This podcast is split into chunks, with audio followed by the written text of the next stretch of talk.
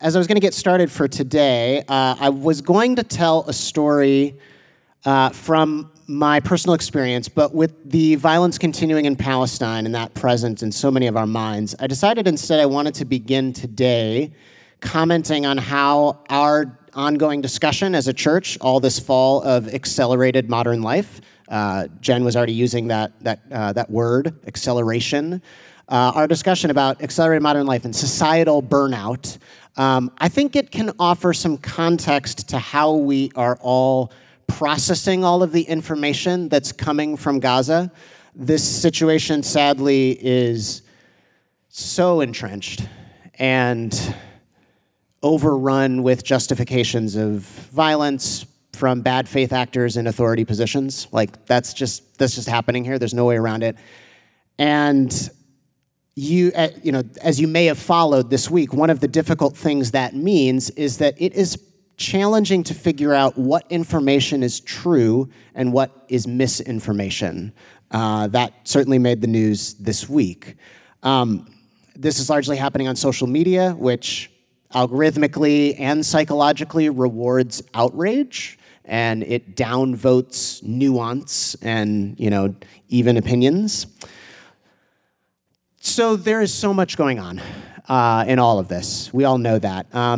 There are a lot of things that I think are not my place or above my pay grade to speak to, but one thing that I do think I can comment on in all of this is that modern life's prizing of speed and acceleration as our highest moral values, which is something that we've been talking about and we'll talk more about today, that exacerbates misinformation.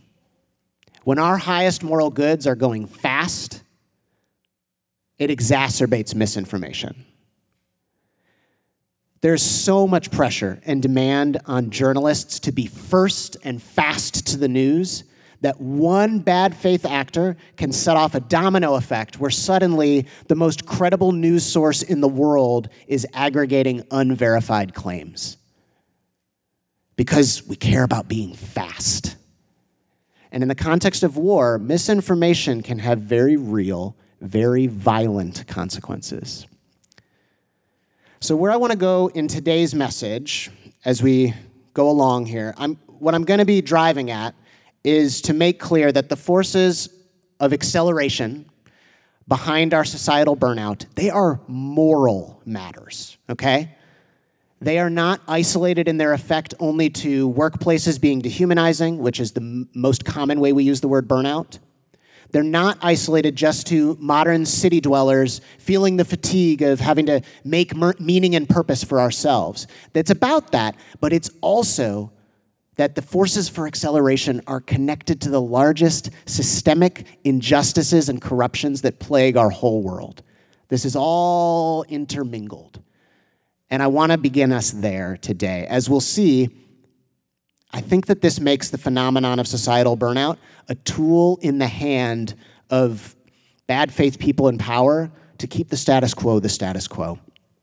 And the God Jesus shows humanity is calling us, calling all, to join in God's deep solidarity with the world, especially those suffering. I hope today that as Brownline Church, we can hear that call a little bit in what I'm going to share.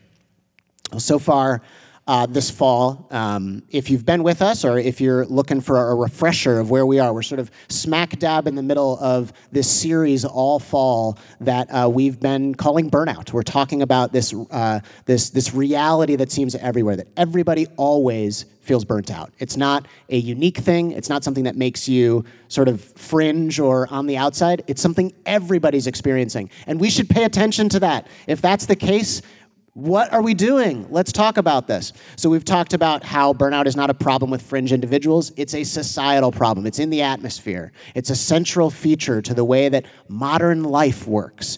We visited some historical points in the 500-year story that we've been telling of time speeding up. The last 500 years is a story of how time, our experience of it, is going faster and faster and faster to the point where we get today, which is that all of our conceptions of a good, full life is a busy life, which exhausts us, right?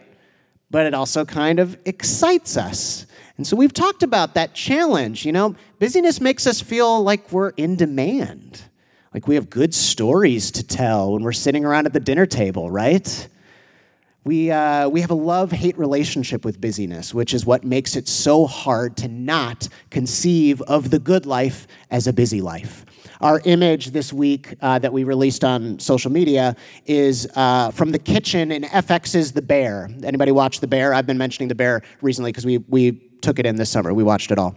And it's the big clock with the every second counts sign. If you're familiar with the show, this sign illustrates so well what we're talking about. The kitchen represents purpose for all of the characters in this show, but it also, we're being begged to ask, like, are they killing their souls with this every second counts reality? We have both at the same time. It feels purposeful and also terrible. It excites them, but also exhausts them. And so each week, we have also been pulling from captivating invitations from Jesus to conceive of a full, good life differently. Not busyness, but what are other ways we can conceive of a good life? And I'll offer another before we're done today. But before I do, I want to add yet more texture to this 500-year story that we're learning about. I want to unpack a few more things from one of our scholar sources that we've been mentioning all fall, and I'll have Mark drop links to our scholars in Discord if you want to read more about these folks. Today we're going to be learning from Hartmut Rosa, and he observes how the challenges of acceleration, the time speeding up, are experienced differently across socioeconomic classes in a place like America, a modern capitalist democracy. So we're going to call this the tyranny of acceleration. And I have for you up on the screen what Rosa lays out. He says, for the middle class, so that's someone like me, okay? I grew up middle class. I'm still absolutely, resolutely middle class. The tyranny of acceleration, of speed up, keep up, all of that behind our reality is internalized. We experience it inside as guilt. Time is moving so fast, I always feel guilty. I'm not using my time well enough. I feel guilty. I'm not more productive. I'm not using my time well enough to be a better person, to improve my marriage, to be a better parent, to make more money, to read more important books, to be in better physical shape, to stay up to date on the news and be able to distinguish better between what's information and what's misinformation. I just feel guilty all the time. Guilty, guilty, guilty, guilty, guilty. That is the way the middle class experience the tyranny of acceleration. Guilty, isn't it such a familiar symptom of burnout, right? Oh, we don't even want to say that we're burnt out because we feel guilty. Maybe we feel guilty because our coworker, oh no, I don't want to do that to my coworkers. I don't want to do that to my partner because I just feel so guilty, and so I just hide it. Guilt, because we've internalized the tyranny of acceleration. The call is coming from inside the house. It's internalized, right? In ages past, people felt guilty before a holy God.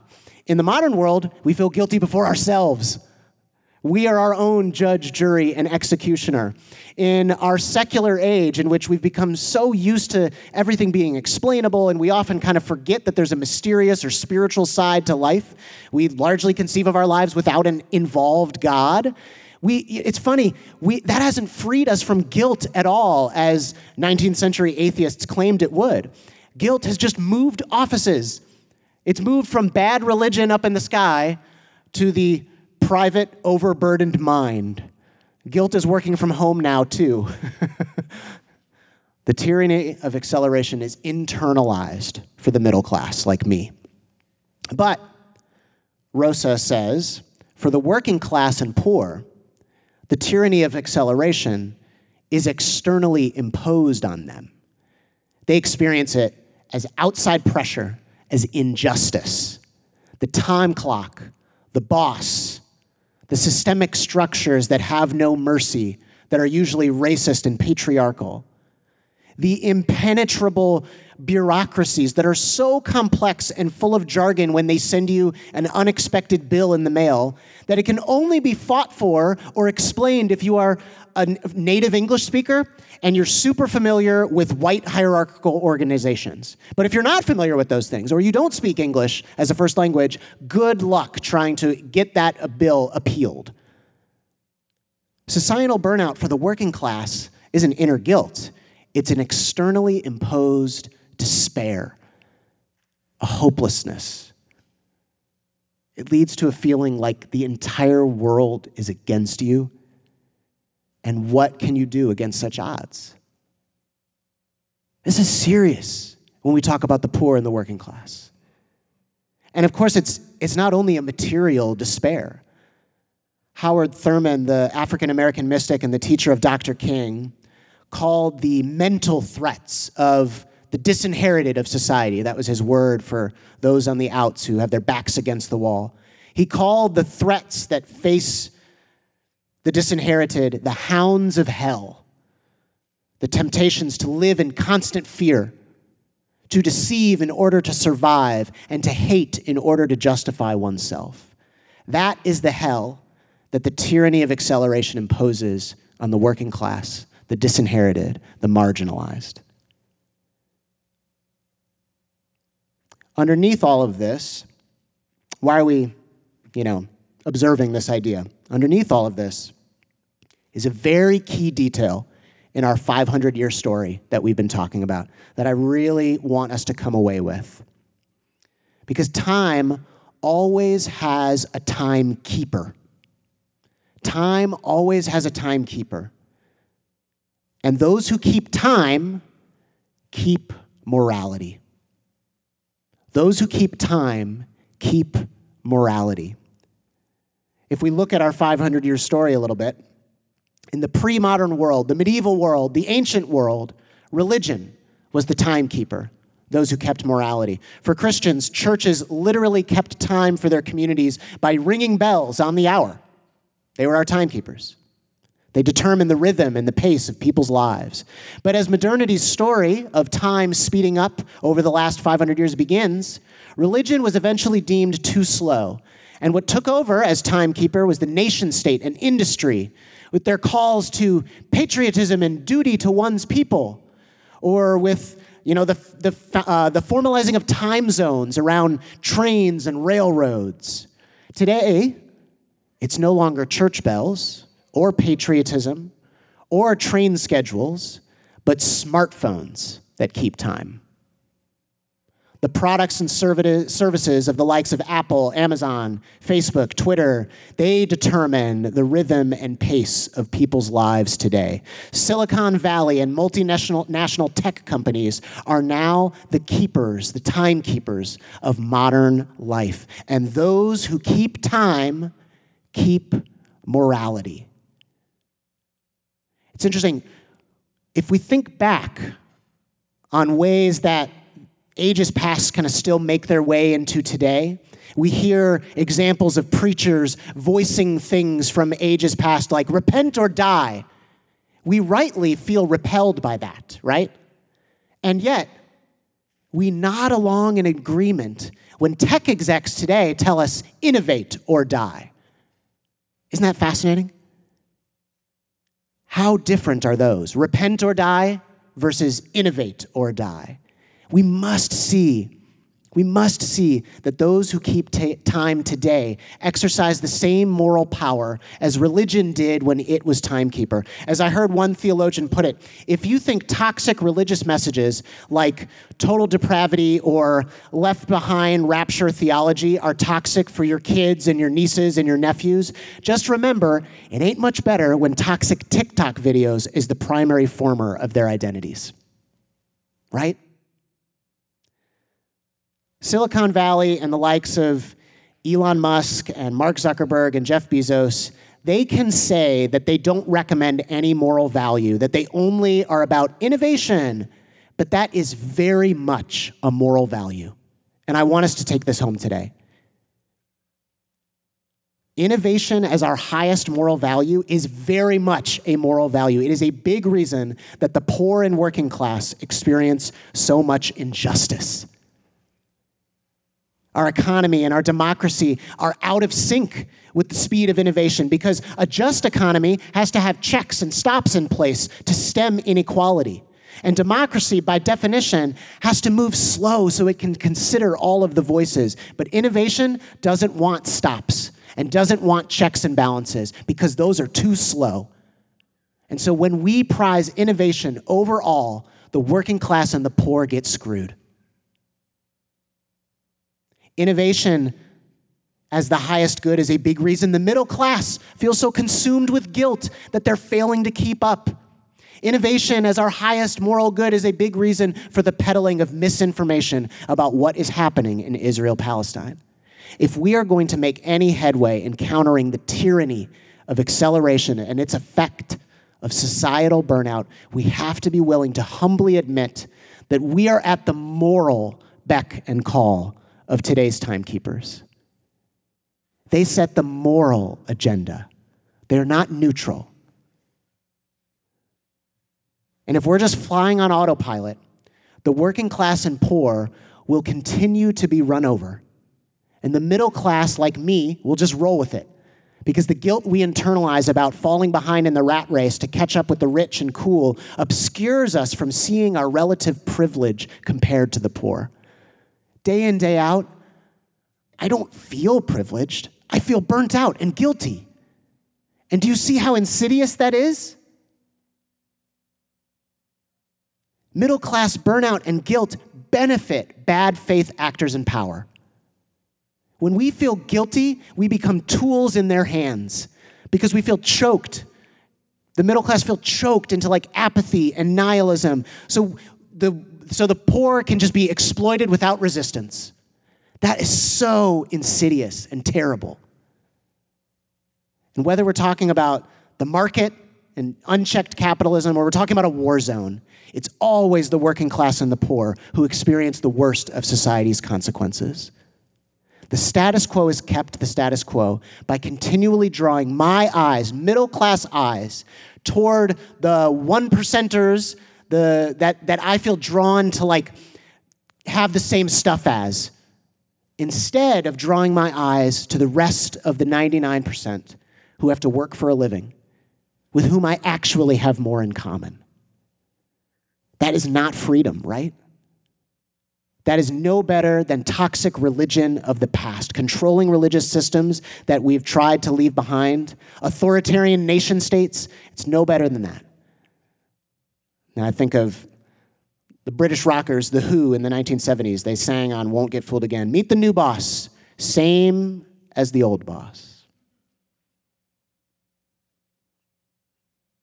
So there's this story from the life of Jesus in the Gospel according to Luke that I want to read in response to the tyranny of acceleration. Jesus entered Jericho and was passing through. A man was there by the name of Zacchaeus. He was a chief tax collector and was wealthy. He wanted to see who Jesus was, but because he was short, he could not see over the crowd. So he ran ahead and climbed a sycamore fig tree to see him, since Jesus was coming that way. When Jesus reached the spot, he looked up and said to him, "Zacchaeus, come down immediately. I must stay at your house today." So he came down at once and welcomed him gladly. All the people saw this and began to mutter, "He's going to be the guest of a sinner." That was my muttering voice. Was that effective? Yeah. Is going to be the guest of a sinner. But Zacchaeus stood up and said to the Lord, "Look, Lord, here and now I give half of my possessions to the poor, and if I have cheated anybody out of anything, I will pay back 4 times the amount." And Jesus said to him, "Today, salvation has come to this house." I think middle-class people in America in the 21st century are Zacchaeus. we read the word that's translated there, wealthy, in English, and we imagine him maybe at first glance as a one-percenter, right, the elite. But what would be a better parallel for Zacchaeus to today is a middle-class person. Zacchaeus is a Jew by birth. He is caught between the Roman elites that he is serving as their tax collector. They're the better parallel for the 1%, the Roman elites. He's caught between them and the Jewish masses of working people with whom he shares heritage, but he's seen by them as a traitor because he collects taxes for the empire. He's caught in between, in the middle. Zacchaeus presents a question for today's middle class, I think. Will we continue to hitch our wagon to the wealthy elite, or will we choose solidarity with the rest of the 99% of people who have to work for a living, the poor and the working class? We're caught in the middle, and it's time to choose. Who are you going to have solidarity with, the rich or the poor? And just like the pressure was on Zacchaeus and his society to compare himself with the Roman Empire elites, leaving him always wanting more, the pressure is on middle-class folks today in accelerated modernity to compare ourselves to the rich, leaving us always wanting more because we can never stack up when we're comparing ourselves to the rich. But Zacchaeus, compelled by Jesus, decides to choose solidarity from that point on, and profoundly, he gives half of his possessions to the poor and pays back those he cheated 4 times over. I remember during the pandemic when people were receiving stimulus checks, and dear friends from this church gave away nearly all of the money from their checks to help pay the rent for some of their friends who were reliant on the gig economy for work and were therefore out of work in the pandemic. Thousands of dollars.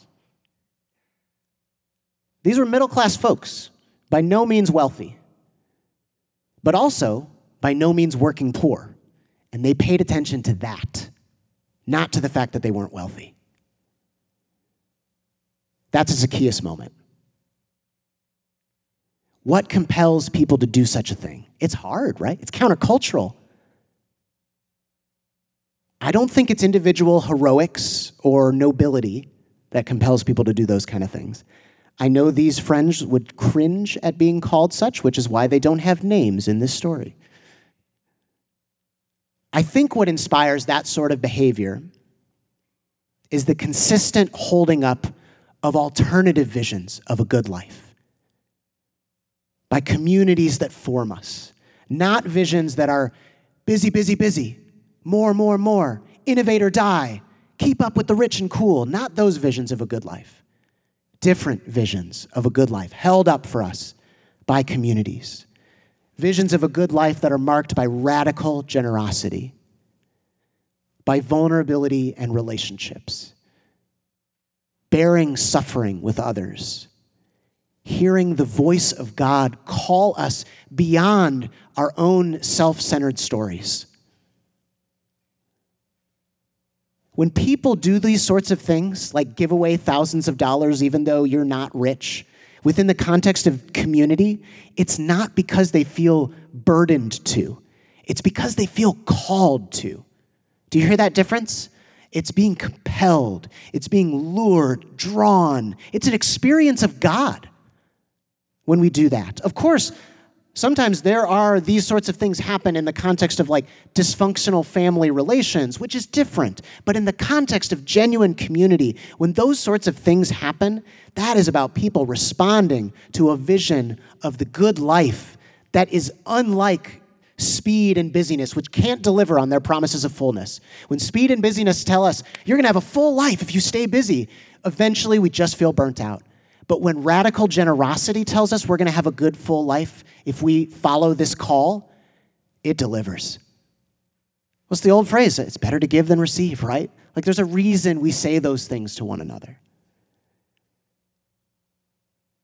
We can talk about how hard it is and how countercultural it is to do such things for the middle class, but we can also talk about how incredibly beautiful and connecting it is to live like that.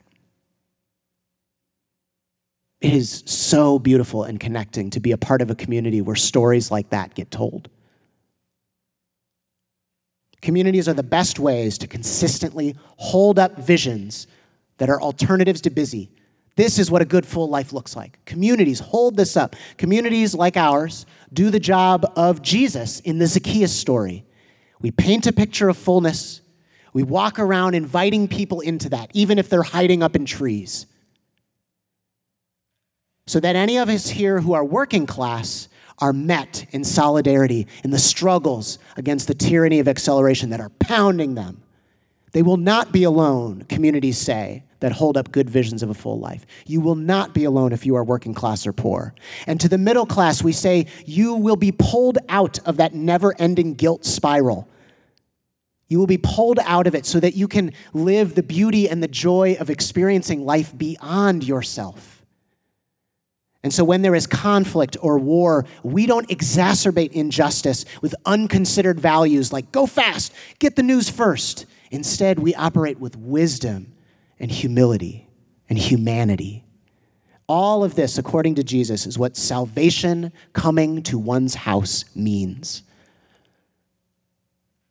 Ooh, it would be so good for salvation to come to this house, if that's what it means. So how can we as a community do this holding up of alternative visions, of fullness of life? We return once again to this phrase of the fall for our church. Anybody remember it?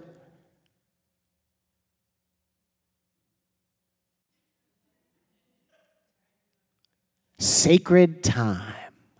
This is our phrase for all fall. We need to let this sink in. Sacred time. When we keep sacred time together as a community, we cast a vision for each other and all those around us of what a good life looks like. Sacred time is, and it's the time that we keep counter to the accelerated experience of modern life. Modern life's time is emptied of substance and values so it can be light and move fast and keep innovating. But this leaves us feeling heavy burdened by the demand to keep up with that speed. And injustice thrives. But sacred time that we keep alongside is weighed down with intention and purpose. It keeps us in the present rather than demanding that we rush to keep up. Our time is heavier, but our burdens are lighter because it doesn't come down to us alone to solve our problems or achieve the good life. And this kind of time nurtures us because it's not hollowed out to move fast. It's substantive. There's God there in that time. And justice, not injustice, is what thrives in sacred time. So we cast a vision for a good, full life when we do these things. What's some examples of sacred time? When we sing songs together about a God of love, about forgiveness defeating shame, about justice and peace defeating violence and scapegoating. That's sacred time. Casts a vision. What is a good life? This is what a good life looks like. When we serve the forgotten, the unhoused, the elderly together, as we did 2 weeks ago, writing letters to folks in danger of isolation, that is sacred time that shows us what's a good life. What does a good life look like? A good life looks like taking care of people who are in danger of being isolated. I was told by Christina, who led that project for us, that on Friday, the last of 185 letters were sent to elderly folks facing isolation. So well done, everybody. 185 letters. One person in our community wrote to us after that experience. Having recently experienced isolation, this activity really resonated with me, they write. At the beginning of my cancer journey, I was basically homebound for almost a year. As I wrote in our project, these people, I remembered how much I appreciated each time people reached out to me during that difficult time. Sacred time. That's what a good life looks like.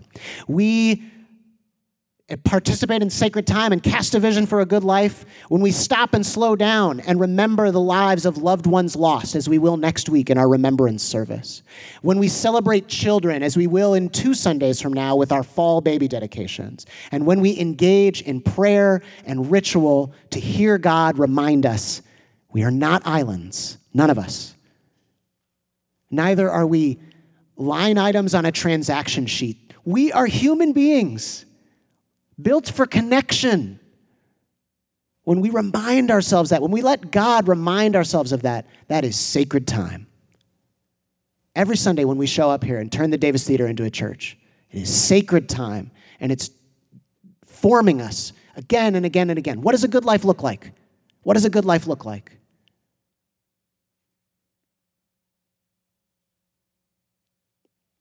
So keeping sacred time won't immediately magically fix our burnout. I know that a lot of you probably relate to what we've started talking about of either the external forces beating you down, that's how you experience burnout, or the internal guilt feeling, that's how you experience burnout. I'm positive that many of us feel one or the other or both of those. Sacred time's not going to magically change that. This is not a quick fix. As I've been saying every week, this is not like a workshop where it's like the 3 easy steps to stop being burnt out. I don't have those for us. Maybe we can find some great things in other spaces in our lives, therapy, books. We're, big on resource sharing here in this community, so we want to soak up all we can. But I want to remind us that this is not, if you're feeling burnt out, it is not your problem. It's not your fault. That's what I want to say. I want to do the goodwill hunting. It's not your fault. It's not your fault. It's not your fault. It's atmospheric. It's all around us. And so what we need are these slow burn solutions to burnout of keeping sacred time together. It will not magically change us. But every time we participate in something that is sacred time, it refocuses us just a little bit on a vision of a good life that is light burden, but heavy time in that beautiful way. That is not busy, busy, busy, go, go, go, faster, faster, faster, more, more, more. And when we let that form us over time, when we are moved with like sorrow or compassion at some tragedy or terror happening in our world, then we feel not a burden to respond, but a call to respond. Do you know the difference between those two things? A pull that's magnetic. Those calls to us are the voice of God. That is very different than, oh, God, I have to respond to this because what will people think of me otherwise? Or, oh, God, I have to respond to this because I just feel like I'm so guilty all the time. What do I do? That is so different than that magnetic pull from the voice of God. You are called to respond. If you are curious whether or not you have enough sacred time in your life, consider whether you feel burdened to respond or called to respond. I wonder if you can ask yourself that question right now a little bit. We have something shouting at us. There is horrible tragedy happening in our world. And what we want to do as people who care about this is to be called to respond, not burdened to respond. Does that make sense? It's so hard. It takes regular forming in spaces that can treat us with humanity and love and dignity and respect and not just, push us because we have to go faster. And this can be such a space for us to feel called to respond to the horrors of our world and not burdened. I would love to pray for us in that space. If you would maybe take a deep breath with me. If you need to get comfortable in your seat, I'm like hunched over because I was excited. And so I need to get comfortable. Forgive me.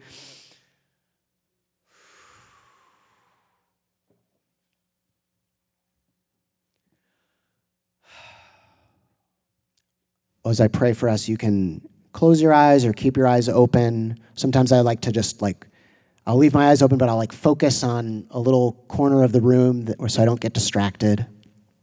And I'm going to pray for us in this space.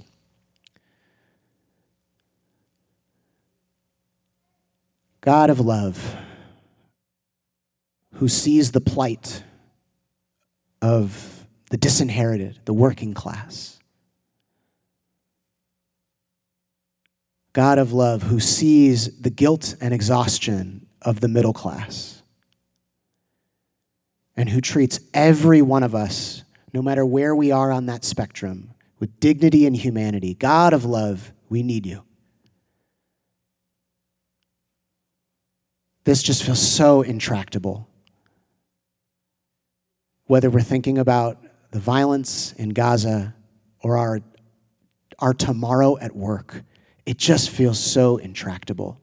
But these things are connected, and you are guiding us and calling us. And we long to hear your call to rise above all of the noise of the burdens and demands of our accelerated life. How are you speaking to us, urging us to come down from the tree like Zacchaeus if we are middle class, to make profound choices, to choose solidarity with the poor and the working class? How are you coming to us with love and solidarity yourself if we are those working class, if we are just so exhausted by the time clock, by the massive structures that just beat us down and have no mercy for our unique story? God, we need to be seen by one who sees our unique story. And how can we, God, as a community, join one another's stories so we are not all just living them separately, having to tell people when they ask, how are you? Yeah, good but busy. Yeah, you know, good but busy. But we can say, oh my God, I'm freaking exhausted. I need help. Or we can say, this horrible thing happened this week. Would you pray for me? Or we can say, I see you. I see how hard you're working. You're not alone. What does it look like for us to join one another on each other's teams, speaking to one another? We long for you to call us so that we can cast a vision for our neighborhoods and each other of what a good life looks like. And it is not keep up or else, innovate or die. It's something so much more. And we receive your call this morning, God. We receive your call individually for anything that's going on in each of our minds. Personally, we receive your voice, and we receive your call as a unit, as a community together. In Jesus' name, amen.